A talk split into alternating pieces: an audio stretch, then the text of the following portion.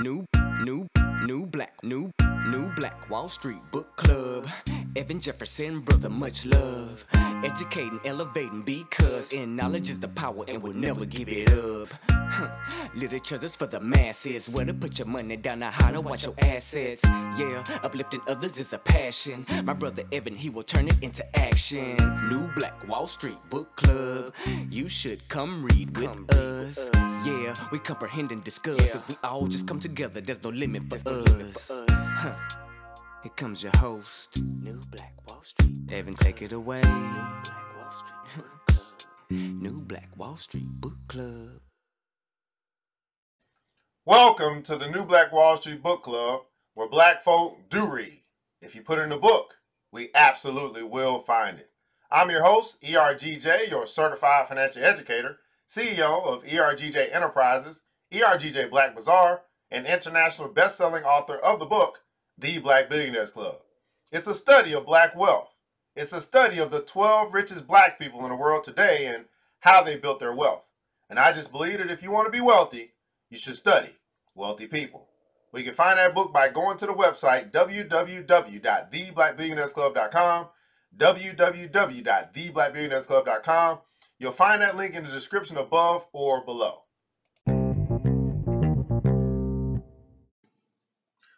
The New Black Wall Street Book Club presents Black Fortunes, the story of the first six African Americans who escaped slavery and became millionaires by Shomari Wills. Let's read.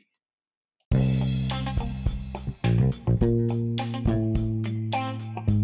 going to get started this morning, guys, with our daily motivation for African American success. This comes from the book written by Mr. Dennis P. Kimbro, Daily Motivation for African American Success. And today we're going to be talking about hope. Uh, with hope, I win. With hope, I win. Everybody put in comments below hashtag hope. With hope, I win. And today's title uh, is, uh, featuring Rosa Parks, and it says this, baby, my feet are killing me. Baby, my feet are killing me. And our quote of the day comes from Miss Rosa Parks, uh, the mother of the civil rights movement. She says this, and I quote, I'm no martyr. I just had a hard day at work. My feet were hurting, and I was too tired to give up my seat. Said, I'm no martyr. I had a hard day at work. My feet were hurting, and I was too tired to give up my seat. Miss Rosa Parks, and here's our motivation from Mr. Dennis P. Kimbro. Let's read. It is often within oppressive circumstances that one gathers hope. Hope is the father of achievement. It reinforces ability, redoubles energy, fortifies existing talent, and increases faith. Armed with the powers of hope, Rosa Parks sat down to that to so that an entire race could stand up. Hope places everything within perspective.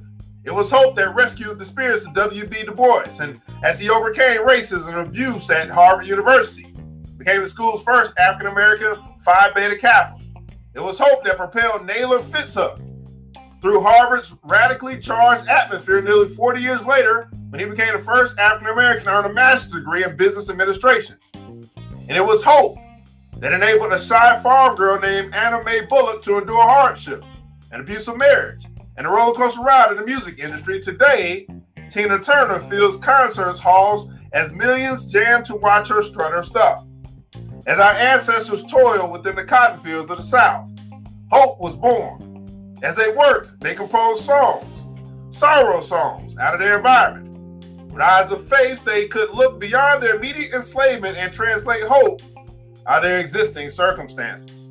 Remember, life may not always run smoothly. Life sometimes travels in a downward spiral. Sometimes on the road to success, we get weary. Our feet hurt. It is during these trying moments that we must fill our hearts with hope. It is during these trying moments that we must fill our hearts with hope. And here's our affirmation of the day uh, that we will repeat over and over again today as we uh, get a little bit of this in our spirit. And it goes like this repeat after me. I read the last chapter, I read the last page, I know with hope I win. I know with hope I win. Well, brothers and sisters, I guess the great question is do you have hope today? Uh, we are beginning a new year. We're in seventh day of that new year, that new decade. Do you have hope for the future? Our affirmation of the day, repeat after me. Again, I've read the last chapter. I've read the last page. I know with hope I win. How many guys have found that to be true in your life? That with hope you win. Have a brighter outlook, optimistic for your future, knowing that uh, you're heading in the direction that you want to go, knowing that all things work together for your good. I know with hope I win. That's Daily Motivations for African American Success by Mr. Dennis P. Kimbro. Daily Motivations for African American Success by Mr. Dennis P. Kimbro. Hey, my beautiful people here on New Black Wall Street Book Club. That was our affirmation appetizer. And we're going to get right to the meat of what we uh, have been going through, and we're now finishing today. Uh, it's really a great uh, moment when you actually finish what you start, and that's a great thing. I know we're a little bit uh, lengthy in completing this, but the point is that we we went right along through it, and we'll be finishing up here today as we're going through the book.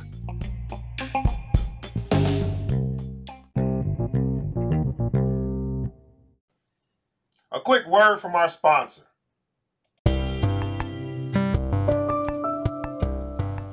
Don't just buy black, decorate black.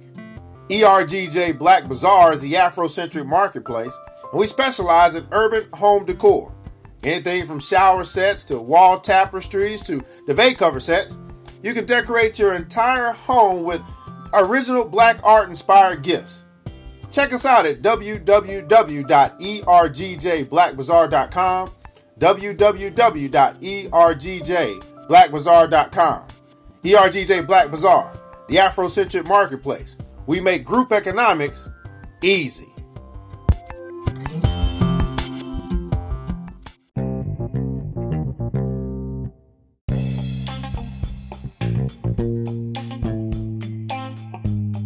Black Fortunes.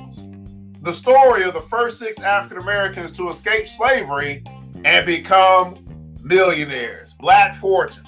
The story of the first six African Americans to escape slavery and become millionaires.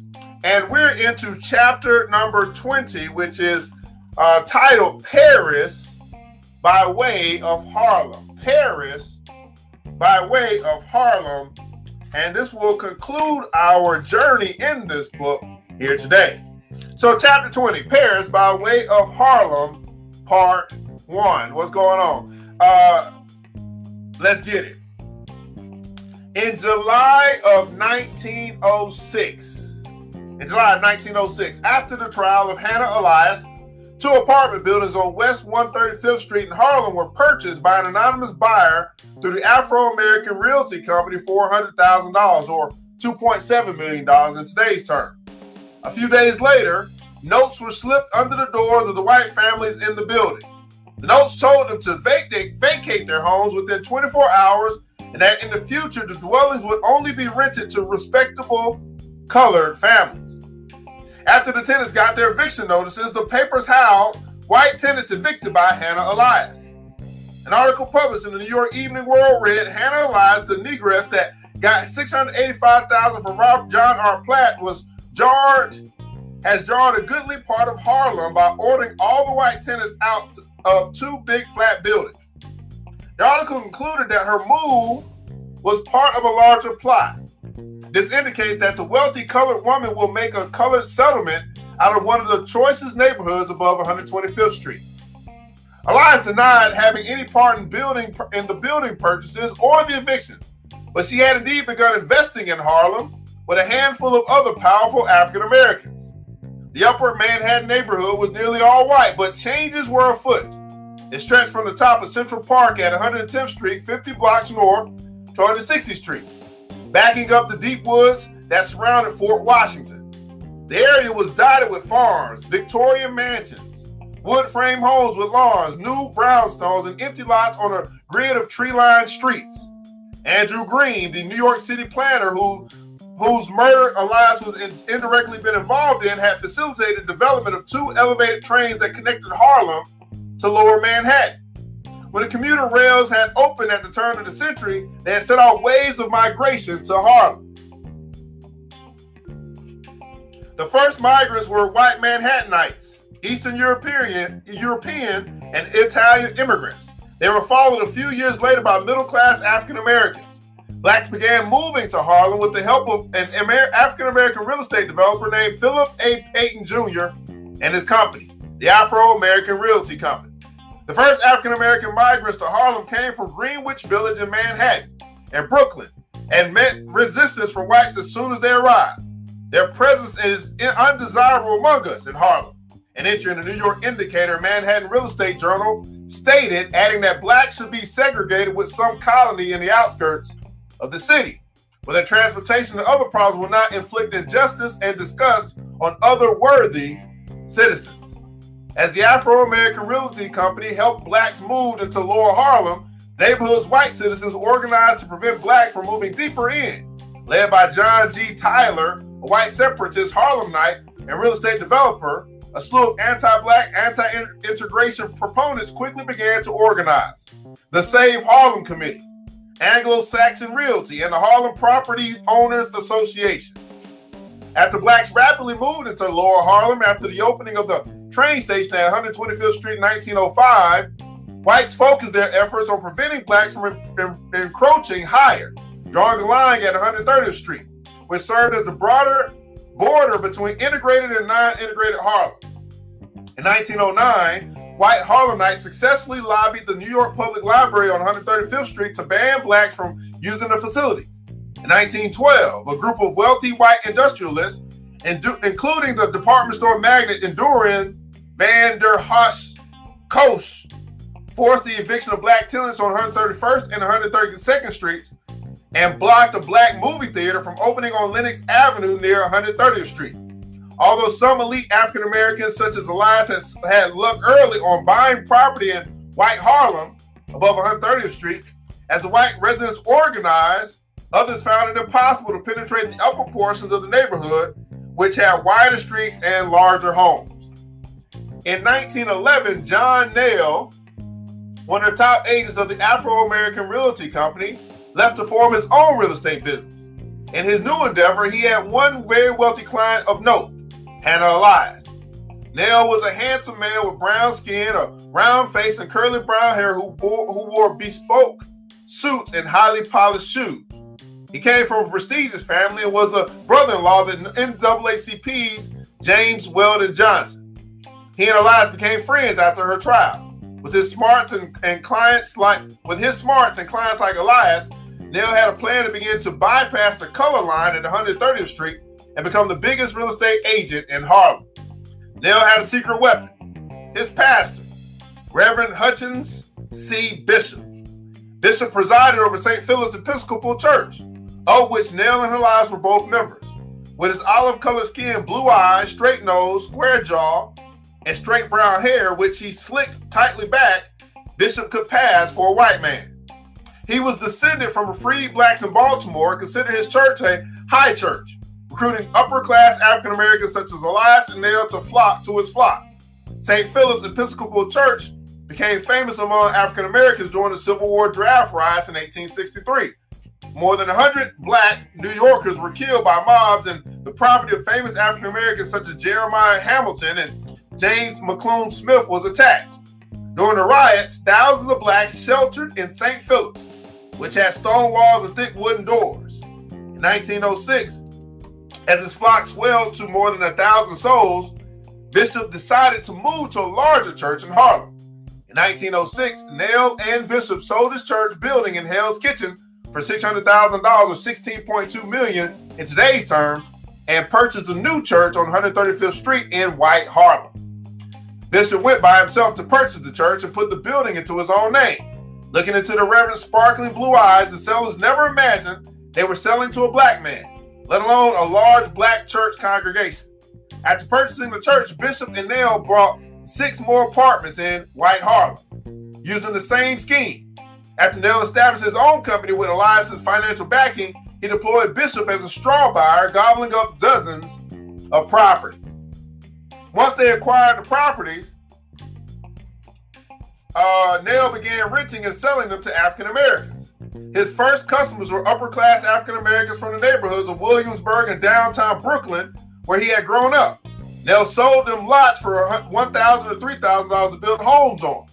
After the draft riots, affluent African Americans, many of whose family were and businesses had been attacked by mobs, had fled Manhattan to Brooklyn. Nell successfully recruited dozens of affluent black families to back, back to Manhattan, promising them that Harlem would be a haven for blacks on the island.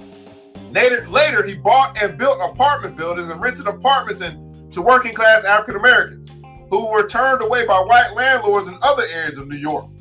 Between 1911 and 1914, he bought up more than 1.1 million or 27.6 million dollars worth of property in Harlem. With help of Elias and Bishop, he helped break the color line at 130th Street and turn Harlem into a bustling black enclave. So here, brothers and sisters, we have, um, uh, I guess, the rise of Harlem, and we got probably got some brothers and sisters who are living in that area. What's going on, man? Mister uh, the the Cool People's Network. Good day, all. First week, in, oh, it's first week in New York. Fantastic. Uh, we have the the rise of Harlem. And so this is after, uh, I guess, obviously after Tulsa, Oklahoma, and the, the, the, the, debacle that took place there, or in the in the midst of that time frame. Uh, but you still had Hannah Elias, was a big part of what was going on in New York, and uh, you had an African American real estate company who went up, who basically went and bought up the property using a straw man. A straw man is just basically someone you go through who uh, who can uh, who can uh, be accepted by your buyers or by your sellers. And in this particular case, it was a black man who looked like a white man, uh, and they used that bishop to be able to buy a property and then uh, sell those lots off to African American uh, African American people, who then began to flood this new city, which we now we know as Harlem, which is different than the Harlem we know today. But at that time, one of the one of the biggest bustling black enclaves of at the turn of the century, and that was actually uh, uh, Paris by way of Harlem, part one. As we uh, continue to go through the book, uh, Black Fortunes, the story, the first six African Americans to escape slavery and become millionaires.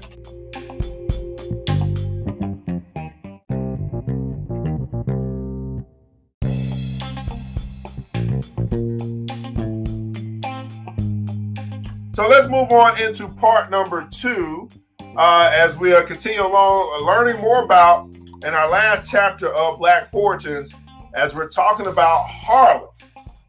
Let's get it. Uh, after their affair and re- re- resulting scandal, Elias's ex-lover John Platt, Platt stayed in New York City and moved to Upper Manhattan, living with one of his daughters. I've got to stay and face the music, he told his friends and family members. He appealed the decision to dismiss his blackmail charge against Elias in court, but lost. He remained estranged from her after taking her to court, but kept tabs of her activities in the papers. He ran stories about her whenever they were published. In 1908, he died of a heart attack at the age of 89. He left nothing to Elias in his will. She knew better than to attend his funeral. Platt's estate was worth $10,000 or $270,000 at the time of his death. It seemed that the former millionaire had transferred the majority of his wealth to Elias during their affair. In 1910, Elias left her mansion at Central Park West and moved to this penthouse of an apartment building she owned on 113th and Broadway with her butler Cato. In Harlem, she did not have to shutter her windows or hide her face behind a veil. For a time, she felt free. After a few years, the knocks on the, on the door began. As the best known wealthy black woman in New York, she was constantly hassled by people looking for charity and sheriff's deputies serving her with lawsuits. She was sued by lawyers and contractors who said she owed them money for work they did for her. She bought a parakeet that she kept in a golden cage, which she screamed, which she screamed at when she was upset, and spent hours at a time beating and taking out her frustrations on Cato.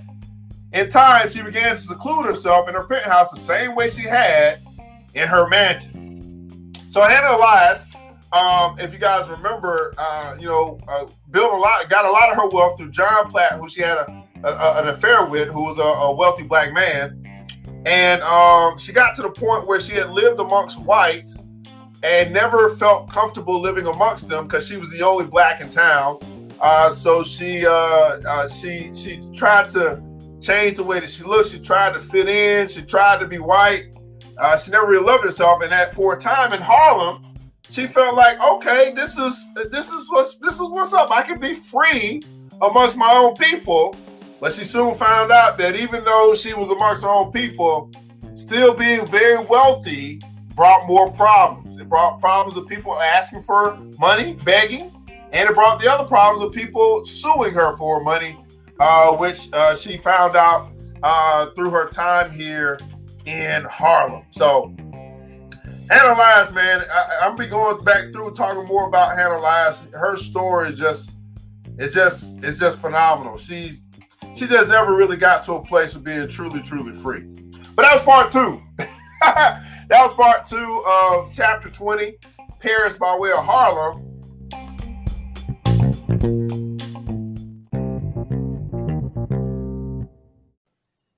A quick word from our sponsor.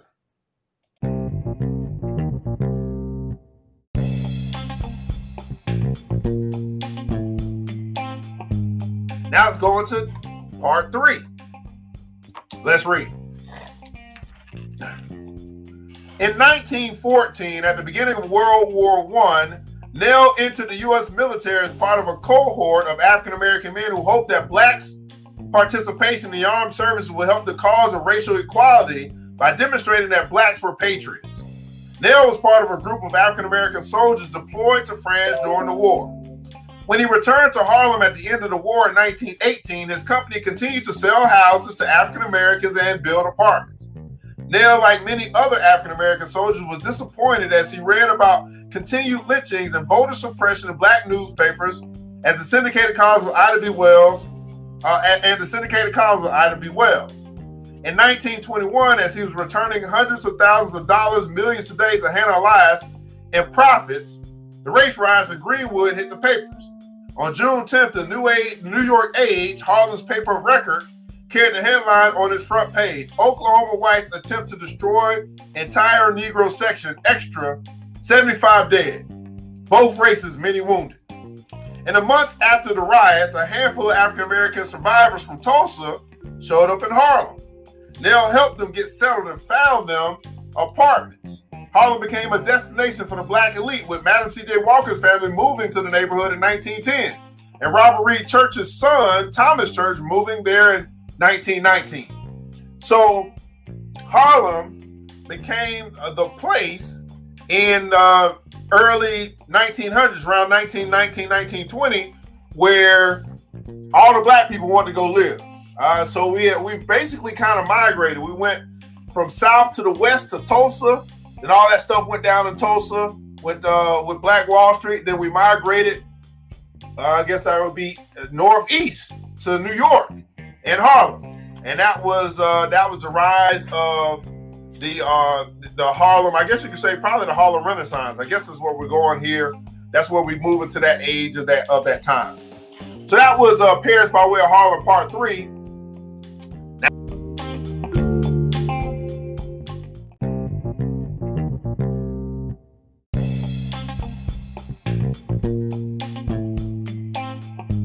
Now let's get into Paris by way of Harlem, part four, and then we'll do.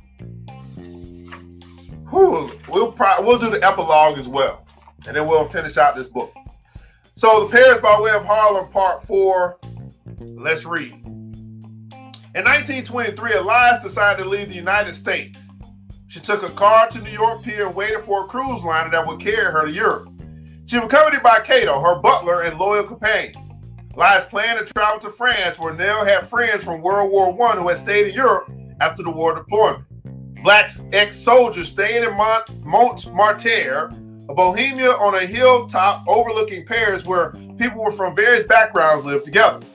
When the ship arrived in New York Harbor, Elias and Cato boarded and sailed off across the Atlantic.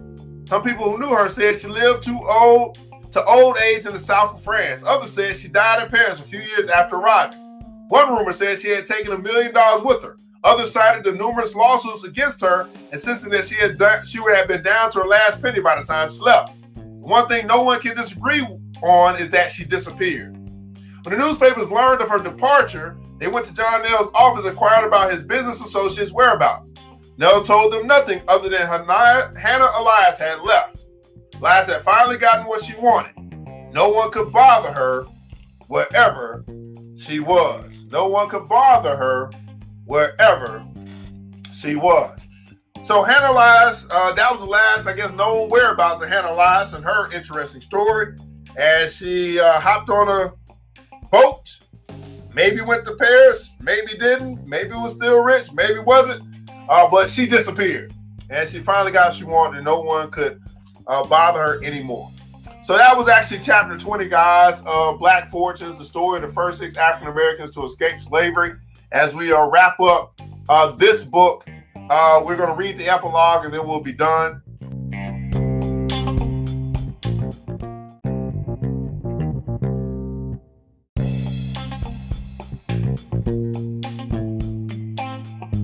Black Fortunes, again, the story of the first six African Americans to escape slavery and become millionaires by Mr. Shomari Wills.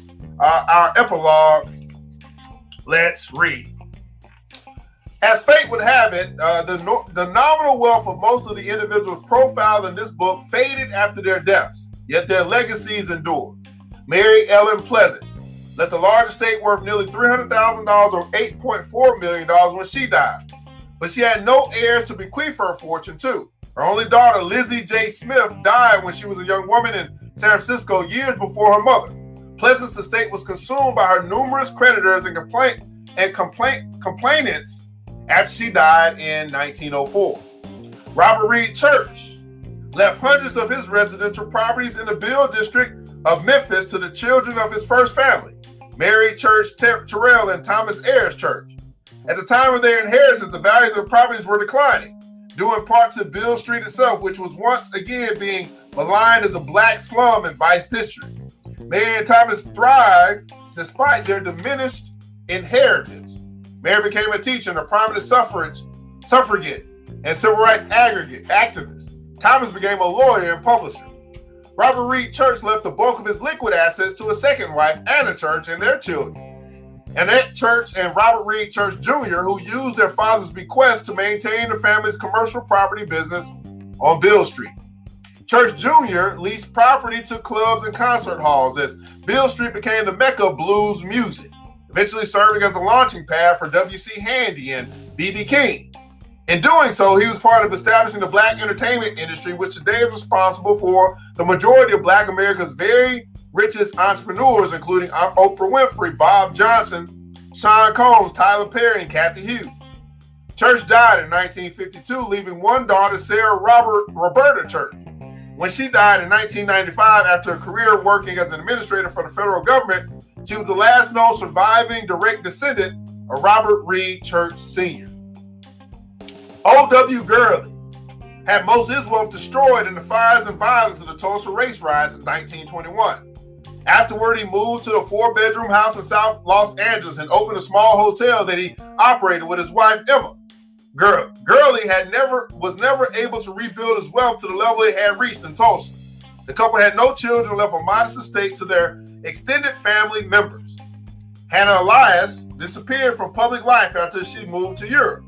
What she did after she after she expatriated is still a mystery. Nonetheless, her most notable achievement was helping co- convert Harlem into a black mecca. Today, Harlem remains one of America's most prominent black neighborhoods. When Anna Malone died of a stroke in 1954, she left behind a diminished estate worth approximately $100,000, about $900,000 in today's terms, coming after years of expenses from the management fees of her company and the expensive divorce from Aaron Malone. As she had no children, her estate was split between her nieces and nephews. Many of the industries these men and women pioneered are still relevant today. Real estate, which played a role in the development of the fortunes of almost all the dynamic personalities in this book, is still an outsized component of African American wealth. Since Reconstruction, black people have, on average, as a group, invested a larger percentage of their net worth in real estate than any other group. There may be many economic or social reasons for this, but perhaps one in particular is that for African Americans, owning one's land after toiling tirelessly over it as enslaved farmers and then sharecroppers is an affirmation of liberation. That being said, the 2008 financial crisis dealt a blow to this economic tradition as African Americans were disproportionately affected by both the fraudulent lending practices that helped create the crisis and the foreclosures that resulted. Today, the black home ownership rate is around 43%, nearly the lowest for African American and modern Americans in modern history. Madam C.J. Walker's and Annie Malone's businesses created the black hair and beauty industry, which today is worth nearly $700 million. Surprisingly, the black hair industry today is not dominated by African American companies or even any American companies, but rather by foreign firms. South Korean and Chinese companies that manufacture products like wigs, hair extensions, and chemical straighteners dominate the black hair sector. The trend, however, may be reversing as more black women are choosing to wear their hair natural, just as Annie Malone advocated more than 130 years ago. Mary Ellen Pleasant and Jeremiah Hamilton were pioneers of black stock and commodity traders.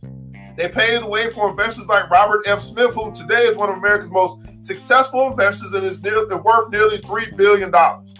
African Americans have historically underinvested in the markets due in no small part to the legacy of Jim Crow era black bans on Wall Street, which early black investors like Jeremiah Hamilton, Mary Ellen Pleasant, and my great great uncle John Ma Drew had to com- circumvent just to get in the game. In recent years, the ra- racial investment gap has been closing. Despite this progress, black investment managers are still underrepresented, with only a little over 1% of all assets in the United States being managed by black brokers and firms.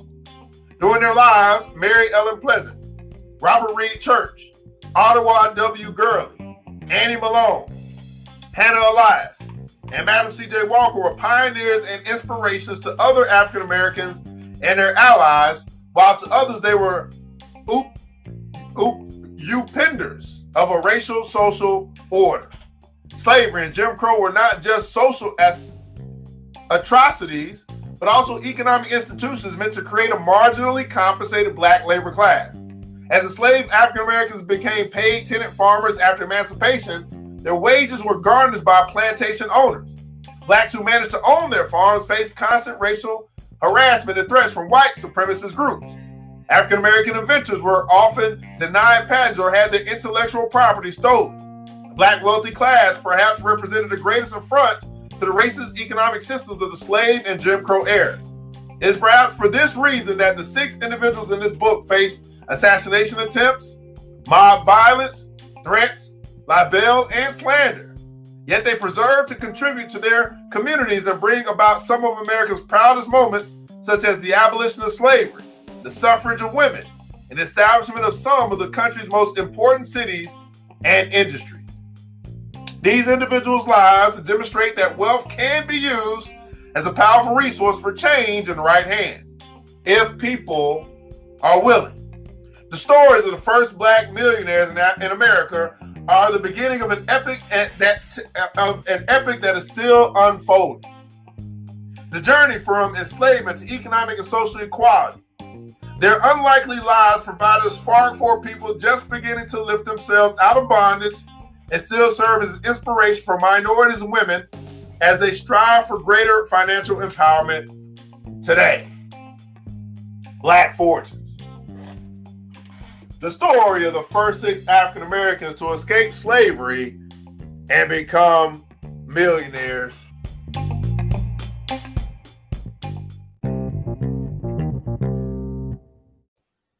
This is the New Black Wall Street Book Club, where black folk do read.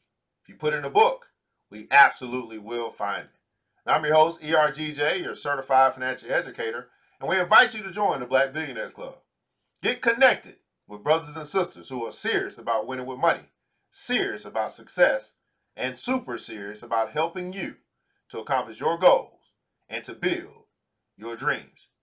Check out the website at www.theblackbillionairesclub.com www.theblackbillionairesclub.com. You can find that link in the description above or below. Make a decision to change the rest of your life. We'd ask that you would subscribe and support this podcast with a small monthly donation to help us sustain future episodes, to improve financial literacy within our community, and ultimately to help us to build the School of Wealth. To build an institution that will teach the next generation about money. And your small monthly contribution can make all the difference. Well, says, well, we want to say thank you so much for tuning into this episode of the New Black Wall Street Book Club. We want you to remember this that it takes a village, and it starts with us. Let's build as we climb together. We all we got, people. And thank God that that's more than enough. Until next episode, you know what time it is. Mr. DJ, hit the music. New, new, new black, new, new black Wall Street Book Club. Evan Jefferson, brother, much love. Educating, elevating, because in knowledge is the power and we'll never give it up. Literature is for the masses. Where to put your money down, now how to watch your assets. Yeah, uplifting others is a passion. My brother Evan, he will turn it into action. New Black Wall Street Book Club. You should come read with us. Yeah, we comprehend and discuss. If we all just come together, there's no limit for us. Huh. Here comes your host, New Black Wall Street. Evan, take it away. New Black Wall Street Book Club. New Black Wall Street Book Club.